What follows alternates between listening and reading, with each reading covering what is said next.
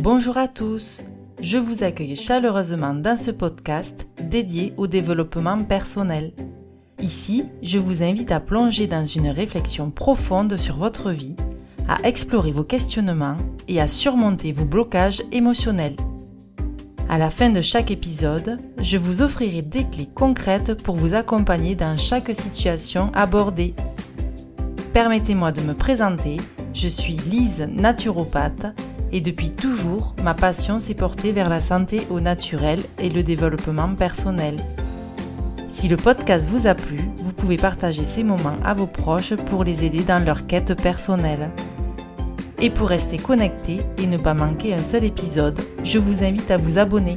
Vous pouvez aussi soutenir les podcasts que vous aimez car nous n'existons pas sans vous.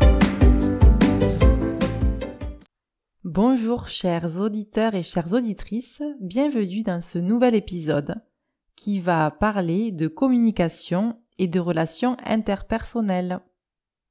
Aujourd'hui, je vais vous plonger dans l'univers des compétences en communication efficace, de la résolution de conflits et de la création de relations saines. Les relations interpersonnelles, qu'elles soient personnelles ou professionnelles, peuvent être à la fois simples et fluides. Mais comme vous savez, parfois, elles deviennent plus complexes.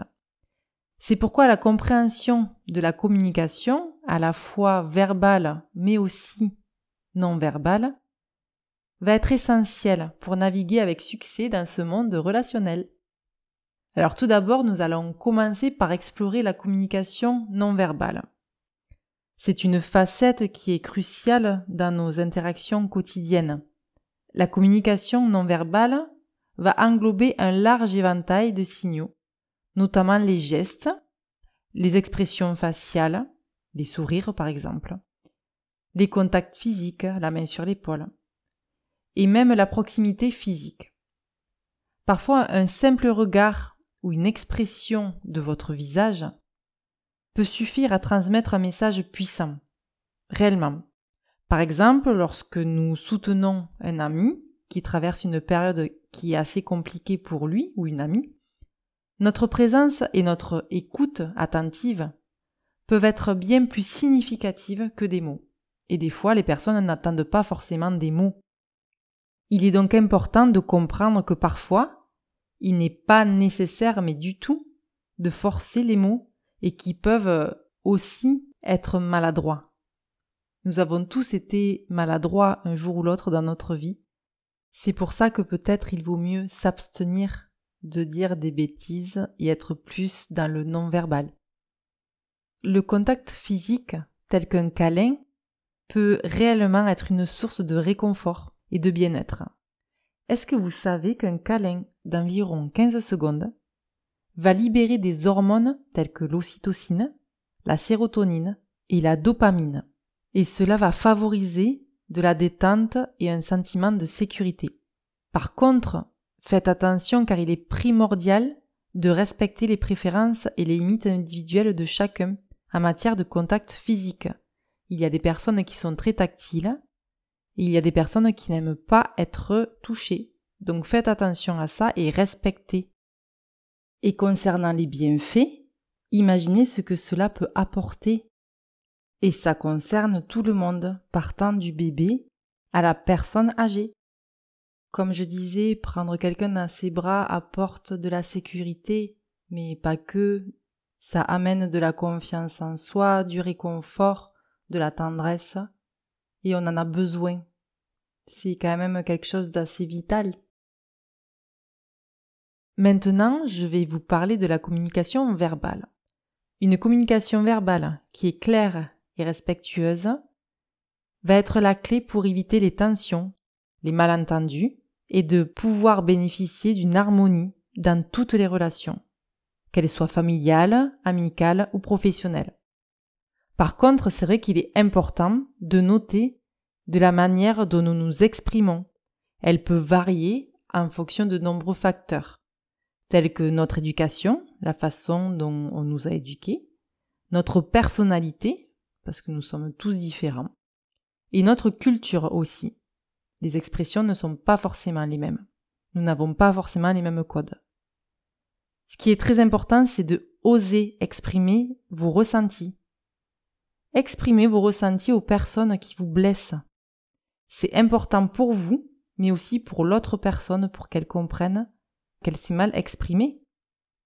La plupart du temps, vous découvrirez, je dis bien la plupart du temps, vous découvrirez qu'il s'agit d'un malentendu et que le décodeur n'était pas activé.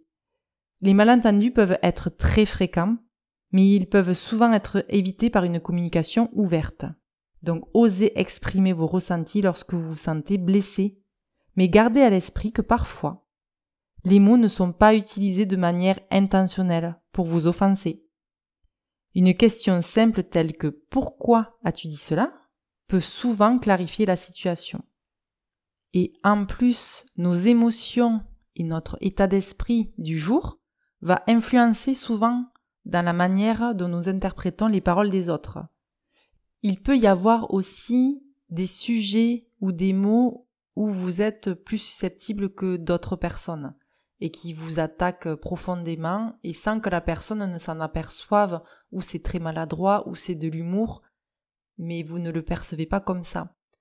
Par exemple, si vous êtes quelqu'un de petit, de trop grand, ou autre, hein, il peut y avoir des personnes qui vous taquinent. Mais ça peut être blessant et les gens ne s'en rendent pas forcément compte. Mais vous aussi, ça peut vous arriver de faire ce genre de d'humour.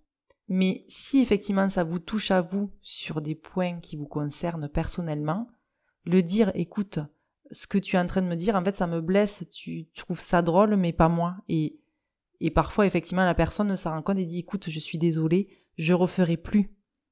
C'est juste prendre conscience, faire prendre conscience aux personnes qu'il y a des mots qui peuvent blesser sans être intentionnels.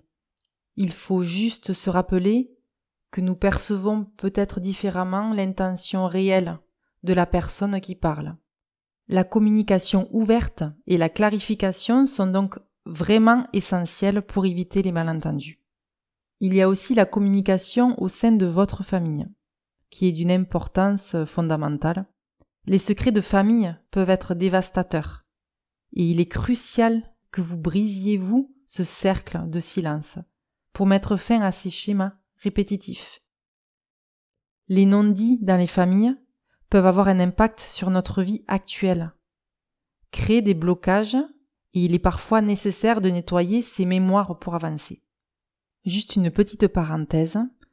Si vous pensez que vos problèmes, vos blocages actuels, ce qui se passe en vous dans votre vie, pourraient être liés à des traumatismes transmis dans votre famille, je vous encourage fortement à explorer les thérapies telles que les constellations familiales pour nettoyer ces mémoires.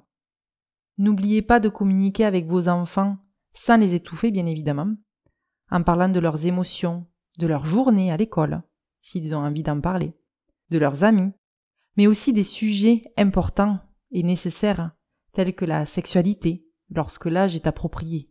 Si vous ne vous sentez pas à l'aise pour aborder certains sujets, comme la sexualité par exemple, vous pouvez aussi déléguer cette tâche à une personne de confiance, comme une tante, une amie proche. Et il existe aussi des, livres qui peuvent vous aider sur des, euh, des questionnements importants au niveau de l'adolescence, l'enfance. Donc, renseignez-vous. Et dans certaines familles, on peut encore voir certains tabous.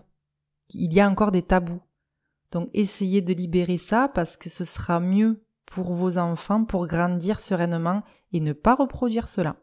Sinon, les enfants chercheront par eux-mêmes les informations et ça peut entraîner des informations erronées et non bienveillantes notamment. Et en plus avec les réseaux sociaux, avec tout ce qui se passe actuellement, je pense qu'il est important de, parler à vos enfants de tout ce qui se passe et de les protéger au maximum.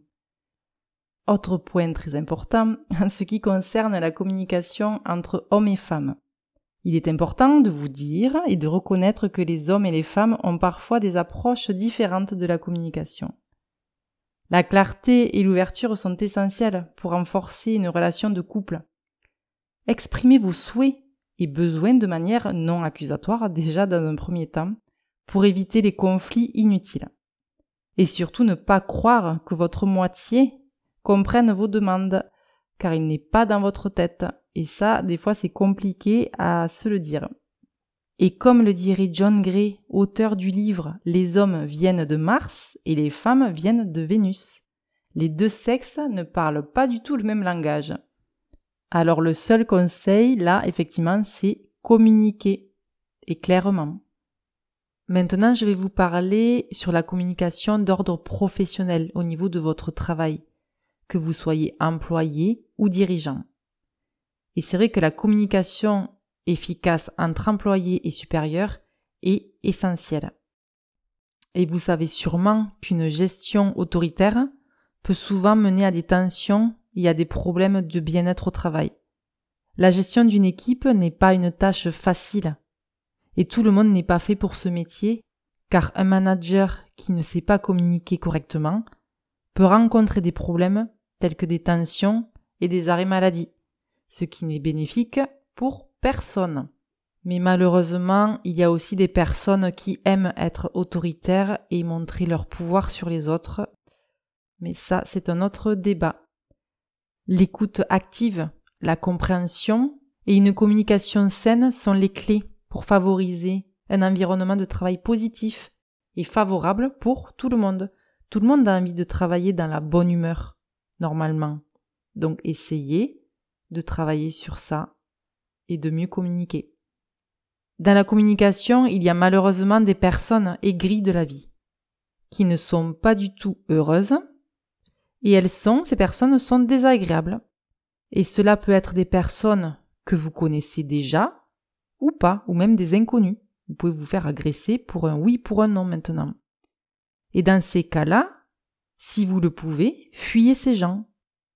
Et rien ne vous empêche de communiquer avec ces personnes en les remettant un peu à leur place, si vous vous le sentez, mais aussi d'une façon correcte et intelligente. Car si déjà la compréhension, si on vous parle calmement et qu'on vous renvoie des choses négatives, la personne va être plus apte à recevoir et donc peut-être à se remettre en question sur son attitude qui a été complètement déplacée.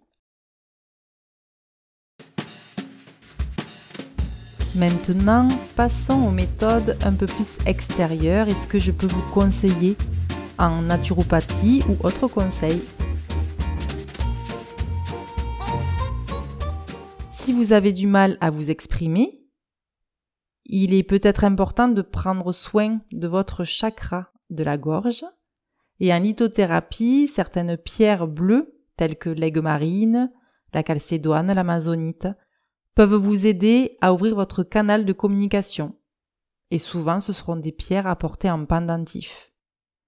Les méditations aussi sur ce chakra. Et d'ailleurs, je vais bientôt lancer des méditations en ligne pour chaque chakra. Cela me paraît quand même intéressant de vous aider à ce niveau-là. Il peut y avoir aussi des circonstances où vous êtes stressé d'une future euh, discussion avec quelqu'un, que ce soit d'ordre professionnel ou personnel, et à ce moment-là, les huiles essentielles peuvent vous aider, telles que la lavande, le ylang-ylang, la mandarine, l'orange, mais il y en a d'autres aussi. Ce que vous pouvez faire, c'est mettre une goutte sur votre plexus solaire, ou alors sur votre poignet. Mais il est possible aussi de prendre le flacon avec vous et de prendre par exemple deux, trois grandes respirations avec le flacon sous le nez. Et déjà vous verrez que vous vous sentirez apaisé. Les fleurs de bac aussi peuvent être d'un grand secours. Si par exemple vous êtes timide, il y a la fleur mimilus, ou à l'inverse, vous êtes quelqu'un qui imposait votre point de vue de manière directive, ou cette façon de vouloir dominer les autres, il y a la fleur, vine, qui existe aussi. Mais il serait judicieux de préparer un mélange de fleurs rien que pour vous, avec vos émotions à vous, pour pouvoir améliorer la communication.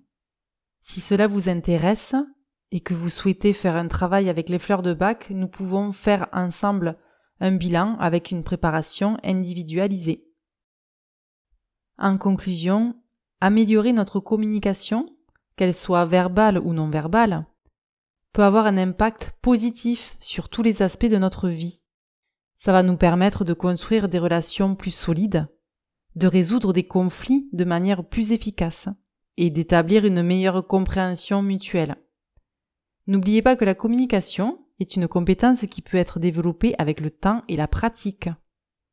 Alors engagez-vous dans une communication ouverte et bienveillante pour enrichir vos relations et votre vie en général. Merci de m'avoir rejoint aujourd'hui pour cet épisode sur la communication et les relations interpersonnelles. J'espère que cela vous a plu, je vous embrasse et je vous dis à très bientôt. Au revoir.